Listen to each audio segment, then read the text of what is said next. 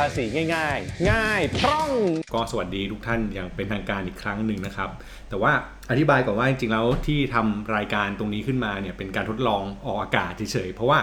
ตั้งใจว่าจะทำทั้งพอดแคสต์แล้วก็ขับเฮาไปด้วยกันครับถ้าสามารถทำไหวเนาะเพราะว่าโดยปัจจุบันเนี่ยผมเองก็มีงานหลายอย่างที่ต้องทำในส่วนของภาษีที่เกี่ยวข้องแล้วก็จัดรายการอื่นด้วยนะครับ แต่ว่าถ้ามันเป็นรายการที่มีประโยชน์กับคนฟัง แล้วมีคนฟังเยอะระดับหนึ่ง ที่พอจะต่อยอดหรือมีแบบได้พูดคุยกับคนอื่นใน Clubhouse บ้างเนี่ยก็ยินดีนะครับ สวัสดีอาจารย์อธิพัฒน์ด้วยครับ สวัสดีครับคอนเซ็ปต์ของรายการนี้นะครับเล่าแบบนี้สั้นๆก่อนนะครับ มันคือรายการภาษีง่ายพร่องนะครับ ถ้าใครคุ้นเคยเนี่ยอาจจะเคยได้ยิน ผมทำรายการนี้ใน YouTube นานละกับ aomMONEY เนาะก็เป็นรายการตอบปัญหาภาษีที่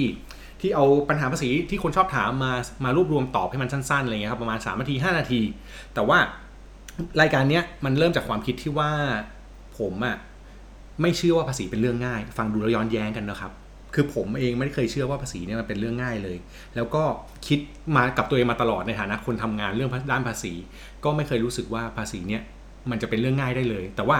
ทั้งนี้ทั้งนั้นเราพยายามจะทำให้มันง่ายขึ้น โดยการเลือกที่จะเรียนรู้บางเรื่องที่มันจำเป็นกับเรา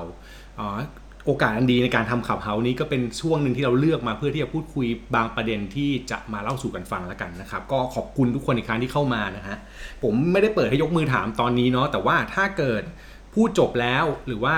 มีเวลาเหลือพอที่จะคุยกันได้เนี่ยเดี๋ยวอาจจะเปิดช่วงท้ายให้คุยกันนะครับ แล้วก็ถ้าใครฟังไม่ทันวันนี้ก็ไม่ต้องคิดมากนะครับ โอ้ก็บอกทำไมเขาฟังกันอยู่ เอาเป็นว่ามีอาจจะน่าจะมีย้อนหลังในพอดแคสต์เพราะตอนนี้อัดไว้แล้วนะครับ ประมาณนี้โอเค เริ่มต้นจากหัวข้อครับ ก็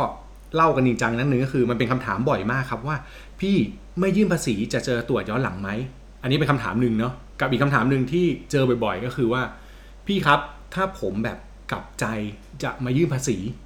ผมจะโดนตรวจภาษีย้อนหลังไหมเนี่ยฮะสองสองคำถามนี้มีมาด้วยกันตลอดนะครับ ก็จะเป็นคำถามที่แบบเออเอ้ยตกลงมัน มันควรจะยื่นหรือมันควรไม่ควรจะยื่นเนาะถ้าให้ตอบแบบตรงๆก่อนเลยนะครับ เวลาพูดอย่างเงี้ยครับว่าไม่ยื่นภาษีจะเจอย้อนหลังไหมหรือยื่นภาษีกับตัวกับใจมายื่นภาษีทำไม่ถูกต้องจะเจอย้อนหลังหรือเปล่า ตอบตรงๆว่าไม่รู้ครับ อันนี้พูดกันแบบจริง ๆ ก่อนคือไม่รู้ เพราะว่าต้องอธิบายแบบนี้ว่าสิ่งที่มันเกิดขึ้นในการตรวจสอบภาษีเนี่ยมันเกิดจากการตรวจสอบเป็น ปีต่อปีแล้วกันเนาะถ้าพูดเป็นภาษีบุคคลธรรมดาผมยกตัวอย่างแบบมันคือปีต่อปีอะฮะดังนั้นการยื่นปีนี้เนี่ยมันแปลว่าอะไร มันแปลว่าเรากำลังจะทำไม่ถูกต้องในปีนี้ เช่นเดียวกันถ้าไม่ยื่นก็แปลว่าเลือกที่จะทำไม่ถูกต้องเนาะเพราะการยื่นเป็นหน้าที่อาใช้คำนี้ก่อนการยื่นภาษีเป็นหน้าที่ อันนี้พูดในขอบเขตของสัมภาระก่อนนะครับเพื่อให้เห็นภาพการยื่นเป็นหน้าที่ อย่างเช่น การยื่นภาษีเงินได้ภาษีมูลค่าเพิ่มทั้งหลาย ถ้ามันมีหน้าที่ต้องยื่นก็เป็นหน้าที่ที่เราต้องทำอพอบอกแบบนี้ปั๊บ มันจำกัดปีก็คือ ถ้ายื่นปีนี้ โอกาสที่ปีนี้จะไม่โดนตรวจมันอาจจะน้อยลง นึกภาพดู แต่มันก็ไม่ได้แปลว่าที่ผ่านมาที่เราไม่เคยยื่นเลยเนี่ย จะไม่ถูกตรวจ อันนี้พูดในแง่ของกฎหมายเนาะคือถามว่าสิทธิ์มันยังอยู่ไหมมันมันอยู่อยู่แล้วครับ เพราะกฎหมายมันเป็นเรื่องของปีต่อปี การทำผิดความผิดเก่ายังอยู่ เช่นพูดง่ายๆถ้าถ้ายกตัวอย่างแบบ คนทั่วไปถ้าวันนี้เรากลับตัวเป็นคนดีครับ มันไม่ได้แปลว่าความความผิดที่เราเคยทำมามันถูกลบล้าง แต่ประเด็นคือจะถูกตรวจสอบไหมมันอยู่ที่ประเด็นของกฎหมาย หลายคนก็เลยบอกอ้าวพี่ ถ้าแบบงั้นผมก็ไม่ยื่นดีกว่าเปล่า เพราะว่าถ้ายื่นไปแล้วยังไง ก็ต้องถูกตรวจ หรืออาจจะถูกตรวจก็ได้ ถ้าไม่ยื่นก็ไม่ถูกตรวจมากกว่าใช่หรือไม่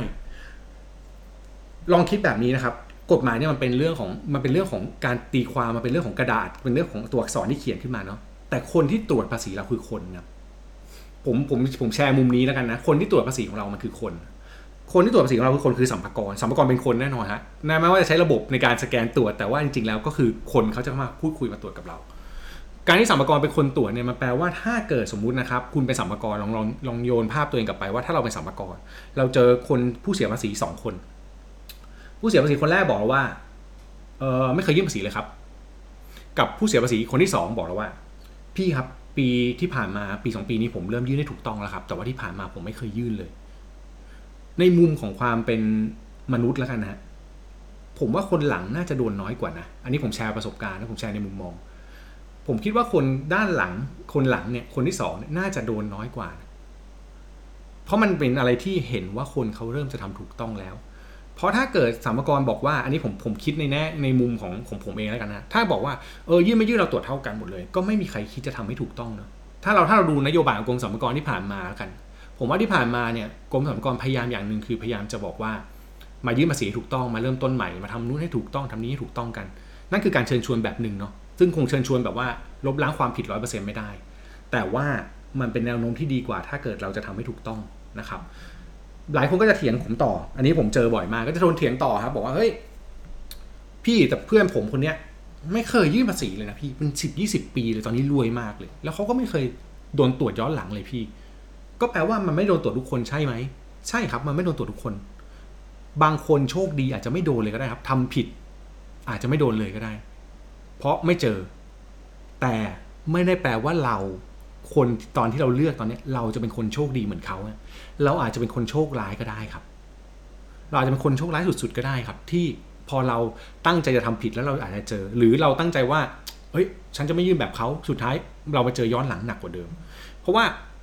การทำแบบนี้เนี่ยเมื่อโดนตรวจแล้วอำนาจกฎหมายมันมีนะครับ มันอยู่ที่ว่าจะใช้กับใครอันนี้ผมก็พูดแบบแฟร์ๆนะ ผมคิดว่ามันเป็นเรื่องที่อยู่ที่ว่าจะบังคับใครมากกว่า หมายถึงใครเจอโดนตรวจ แต่พูดแบบนี้ต่อดีกว่า ในอนาคตครับ ผมเชื่ออย่างหนึ่งว่า การถูกตรวจพวกนี้จะง่ายขึ้นด้วยระบบด้วยเทคโนโลยี ด้วยกฎหมายใหม่ๆต่าง ๆ ด้วยเทคโนโลยีต่างๆ ที่มันเกิดขึ้นเนี่ยมันช่วยให้การตรวจสอบเนี่ยเน้นโดยการใช้ระบบมากกว่าคน เนาะพอใช้ระบบมากกว่าคนแปลว่าการสกรีนการตรวจสอบหรือการเชื่อมโยงข้อมูลมันจะไวขึ้น คนที่ทำผิดก็มีโอกาสที่จะถูกตรวจสอบมากขึ้น อันนี้อ้างอิงตามแนวทางกรมสรรพากร ซึ่งถ้ามีโอกาสเดี๋ยวไว้ค่อยมาเล่าให้ฟังอีกทีหนึ่งละกัน แต่ว่าโดยรวมผมว่าโอกาสมันเกิดขึ้นนะครับ ทีนี้พอโอกาสมันเกิดขึ้นเราโดนตรวจแล้ว สิ่งที่เกิดขึ้นมันมีประเด็นอีกนิดนึงที่อยากจะเล่าต่อให้ฟังนะครับ เรื่องของโทษครับ เรื่องของการผิด การทำความผิดเนี่ยในมุมของกฎหมายมันมีความผิดอยู่ 2 แบบ แบบแรกคือผิดแบบตั้งใจผิดเลย คุณมีหน้าที่ยื่นภาษี คุณมีหน้าที่ยื่นและเสียภาษี คุณไม่ทำเลยเนี่ย พอคุณเลือกที่จะทำแบบนี้ โทษของมันเนี่ย มันจะมีการย้อนหลังที่สูงกว่า สูงกว่าคนที่ยื่นภาษีไม่ถูกต้องอาใช้คำนี้แล้วกัน สมมุติว่าเราไม่พูดถึงคนดีที่ยื่นถูกต้องนะฮะ เราพูดในสองมุม มุมแรกคือคนที่เลือกที่จะยื่นภาษีไม่ถูกต้อง แล้วก็แล้วก็อะขอโทษเอาใหม่ดีกว่า มุมแรกคือมุมของคนที่เลือกจะไม่ยื่นภาษีเลยไม่เสียภาษีเลยหนีไปเลยแล้วกัน อันเนี้ยโทษมันจะหนักกว่าคือกฎหมายมีอำนาจย้อนหลังมากกว่าครับตรวจสามารถตรวจสอบย้อนหลังไปได้ ผมสรุปง่ายๆคือประมาณ 10 ปี ความผิดณวันนี้ถูกตรวจสอบย้อนไปได้ 10 ปี กับอีกคนหนึ่งที่จงใจยื่นผิด ยื่นไม่ถูกต้องเลย ตั้งใจยื่นให้มันแบบ ไม่ตรงความเป็นจริงเลย กฎหมายเนี่ยย้อนหลังเขาได้แค่ 5 ปี อันนี้แค่พูดในคอนเซปต์การยื่นนะครับ ยื่นถูกยื่นผิดยังไม่คุยเลยนะ แค่เลือกที่จะยื่นกับไม่ยื่นเนี่ย สิ่งที่เกิดขึ้นคือมันต่างกันแบบนี้แล้ว ถ้าคุณไม่ยื่นคุณทำผิด คุณโดนสิบมีโอกาสโดนตรวจย้อนหลังสิบปี อันนี้ตีความตามกฎหมายนะครับ แต่ถ้าคุณยื่นแล้วยื่นผิดผิดคุณยังโดนตรวจน้อยกว่าคนแรกเลย คุณโดนแค่ห้าปี คือพูดง่ายความเสี่ยงคุณลดลงไปครึ่งหนึ่ง แต่มันมีประเด็นหนึ่งที่น่าสนใจก็คือว่า การไม่ยื่นเลยเนี่ยแปลว่าถ้าไม่เจอคือไม่เจอ แต่การยื่นเนี่ยมันเหมือนกับเอาเอาข้อมูลไปให้เขาดู มันอาจจะมีโอกาสเจอมากกว่า ตอนนี้ต้องอันนี้ถ้าพูดในมุมว่ามันเป็นความเสี่ยงมันเป็นความเสี่ยงที่ต้องเลือกเอาครับว่าจะเสี่ยงแบบไหน ถ้าคุณเสี่ยงที่จะเปิดเผยข้อมูลเอาข้อมูลเข้าไปข้อมูลที่ไม่ถูกต้องก็ตามเนี่ย เวลาตามหลังเนี่ยมันน้อยกว่า แต่ถ้าคุณเลือกที่จะไม่เอาข้อมูลเข้าไปเลยเนี่ย เวลามันยาวกว่าครับมันคือสิบปี แต่ทีนี้ถ้าพูดในมุมของการยื่นแบบ ไม่ถูกต้องไม่มากหรือผิดผิดถูกถูกหน่อยๆ ในมุมแบบอาจจะทำถูกสักเจ็ดสิบแปดสิบเปอร์เซ็นแล้วอาจจะมียี่สิบเปอร์เซ็นที่ผิดเนี่ยไอ้อำนาจตรวจสอบเมื่อกี้ครับของคนที่ยื่นภาษีที่ผมบอกว่าห้าปีเนี่ยโดยปกติทั่วไปสำหรับคนที่ยื่นแบบไม่ได้ผิดร้ายแรงนะครับ มันจะโดนแค่ย้อนหลังได้แค่ 2 ปีเท่านั้นครับ เห็น scope ของความความเวลาที่มันลดลงไปอีกไหมฮะนั้นมันมันเกิดอะไรขึ้นครับ มันมันเป็นความแฟร์อย่างหนึ่งก็คือ ถ้าคุณเลือกที่จะไม่ทำอะไรเลย คุณจะมีโอกาสโดนตรวจนาน โดนตรวจย้อนหลังนามากกว่า ถ้าคุณเลือกที่จะทำแบบผิดคุณอาจจะโดนย้อนหลังแหละแต่ก็ยังน้อยกว่าคนที่เลือกที่จะแบบตั้งต้องจงใจทำผิดเลย แต่ถ้าคุณแบบไม่ได้ตั้งใจทำผิดเนี่ยไอโอกาสที่มันจะตรวจสอบคุณเนี่ยมันจะเหลือแค่ 2 ปี ซึ่งโดยปกติทั่วไปคนที่ยื่นภาษีครับมักจะโดนย้อนไม่เกิน 2 ปี อันนี้พูดในมุมที่ผมเจอนะครับจากประสบการณ์บางคนถ้าโชคร้ายจริงอาจจะโดนมากกว่านั้นนะแต่ในมุมที่ผมเจอประสบการณ์จริง ผมโดนก็ผมเห็นว่าก็ไม่เกิน 2 ปี ส่วนใหญ่ อันนี้คือสิ่งที่กฎหมายกำหนดให้เราทำครับ อันนี้คือสิ่งที่เราต้องต้องมานั่งพิจารณาว่าเราจะเลือกทางไหน เวลาผมสอนเรื่องภาษี หรือเวลาได้คุยเรื่องภาษีก็ตามครับ ในมุมผมผมผมคิดว่า คุณสามารถเลือกได้ว่าคุณจะทำแบบไหนเนาะเราจะไม่พูดว่าเอาส่วนตัวแล้วกัน อันนี้ขออนุญาตพูดว่าเป็นส่วนตัวนะครับ ส่วนตัวผมจะไม่บอกว่า คนที่ยื่นภาษีเป็นคนดี คนไม่ยื่นภาษีเป็นคนเลวผมจะไม่ตัดสินคนด้วยคำพูดแบบนี้ แต่ผมคิดว่าในฐานะที่เราบริหารจัดการเงิน การไม่ยื่นภาษี การทำไม่ถูกต้องตามกฎหมาย แปลว่าคุณกำลังรับความเสี่ยง ถ้าพอพูดถึงตรงนี้เนี่ย ผมชวนคุยเรื่องวางแผนภาษีไปด้วยแล้วกันนะครับไหนๆพูดแล้วขออนุญาตตามต่อไปเลย เวลาเราพูดถึงคาว่าวางแผนภาษีเนี่ย เรากำลังใช้ผลของมันณวันนี้ ใช้ผลของมันณวันนี้หมายความว่ายังไงหมายความว่าสมมติคุณเลือกที่จะวางแผนด้วยการซื้ออะสมมติถ้าเป็นบุคคลธรรมดา ซื้อประกันซื้อกองทุน หรือลดหย่อนต่างๆช็อปดีมีคืนทั้งหลายเนี่ยคุณเลือกสิทธิ์ที่จะใช้วันนี้ แล้วมันก็จะลดภาษีณวันนี้ แต่สิ่งสำคัญคือถ้าคุณเลือกวางแผนภาษีผิด ใช้คำว่าเลี่ยงหรือหนีไปเลยเนี่ยมันไปเพิ่มความเสี่ยงที่เมื่อกี้เราคุยกันครับ คือฝั่งที่จะถูกตรวจสอบในระยะเวลาที่นานขึ้น อันนี้คือการเลือกวิธีวางแผนภาษีที่ผิดหนึ่งเรื่อง กับอีกเรื่องหนึ่งที่เกิดขึ้นคือ ไอ้ตรงที่คุณเลือกไปเนี่ย มันจะช่วยประหยัดเงินคุณได้จริง ๆ หรือเปล่าอาจจะไม่ใช่ เพราะเวลาทำผิดเรื่องภาษีสิ่งที่โดนตามมานะครับ มันก็จะไม่ใช่แค่ภาษีแล้ว เนื่องจากมันเป็นกฎหมาย มันก็จะมีทั้งโทษที่ต้องปรับตามความผิดอาญาทั้งหลายนะครับ อาจจะโดนค่าปรับอาญาโดนค่าปรับนู่นนั่นนี่ตามมา แล้วก็จะมีเรื่องของภาษีที่ต้องเสีย แล้วก็จะมีเรื่องของเบี้ยปรับ ที่คิดจากภาษี แล้วก็จะมีเรื่องของเงินเพิ่มก็คือดอกเบี้ยที่คิดจากภาษี เวลาคนจะวางแผนภาษีเนี่ยมันลดภาษีณวันนี้อย่างที่ผมบอกนะผมเนี่ยว่าเอ้ยเวลาคนวางแผนภาษี มันจะลดภาษีณวันนี้ครับ แต่การวางแผนภาษีที่ผิดเนี่ยมันมีโอกาสที่คุณจะต้องจ่ายเพิ่มในอนาคตมากขึ้นอีก จากสิ่งที่ไม่ใช่ภาษี นั่นคือไม่ว่าจะเป็นโทษ ค่าปรับต่างๆ อาจจะเป็นโทษทางอาญาด้วย ไม่ว่าจะเป็นเรื่องของเบี้ยปรับที่คิดเพิ่มจากภาษีเข้าไป หรือไม่ว่าจะเป็นเงินเพิ่มคือดอกเบี้ยที่มันคิดจากภาษีเช่นเดียวกัน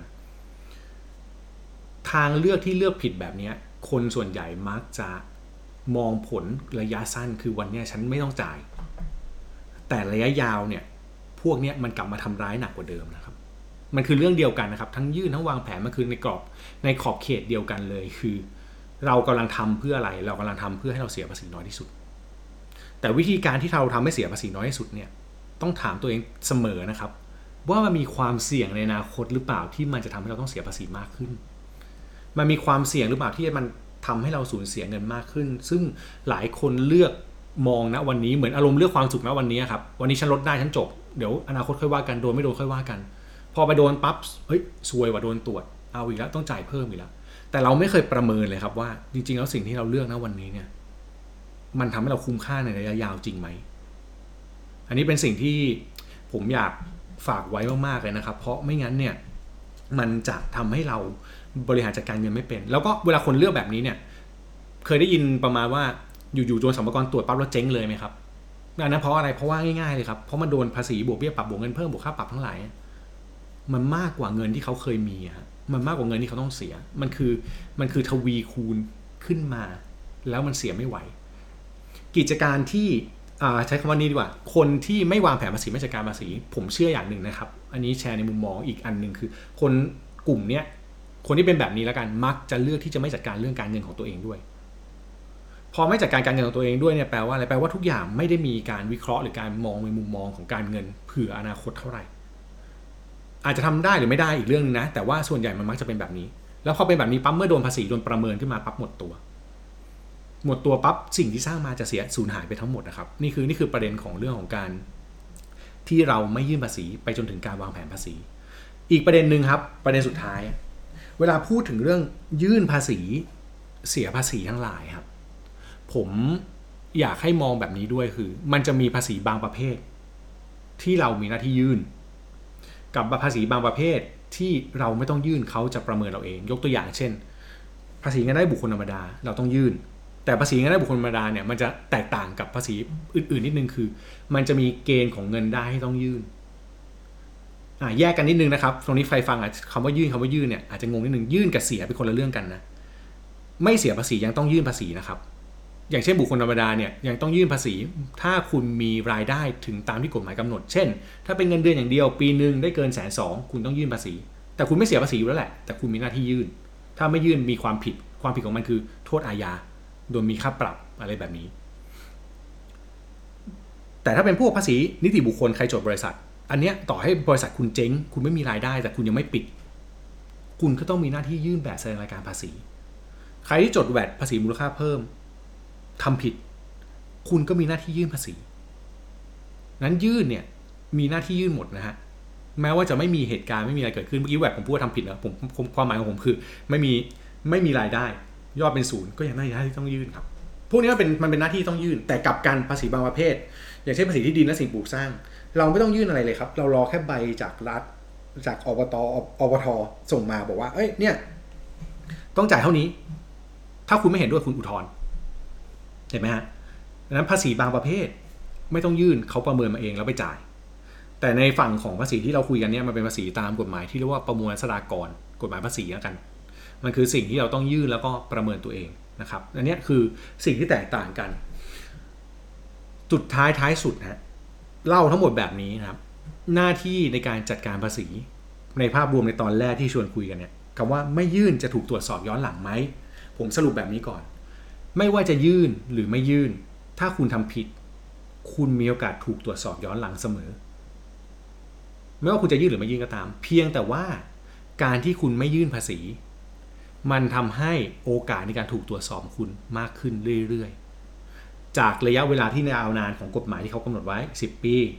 จากเทคโนโลยีในอนาคตที่มันมากขึ้น มันจะตรวจสอบละเอียดขึ้น มันจะดูแลเรามากขึ้น มันจะจัดการเรามากขึ้น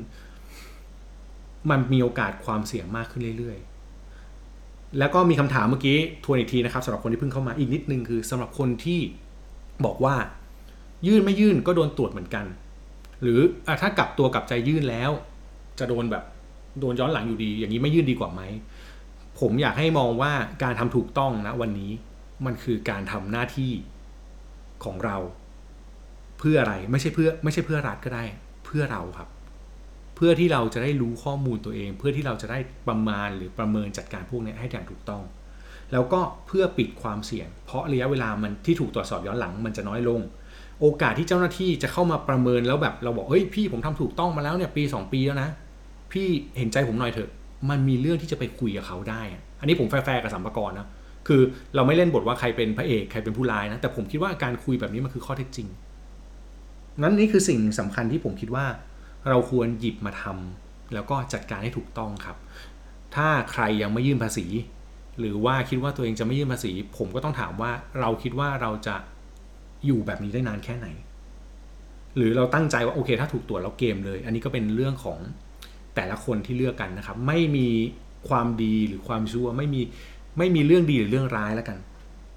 มีแต่ว่าสิ่งที่เราต้องทำในเรื่องของภาษีคือ เราทำยังไงก็ได้ให้เงินเราอะครับเสียกับเรื่องนี้น้อยที่สุด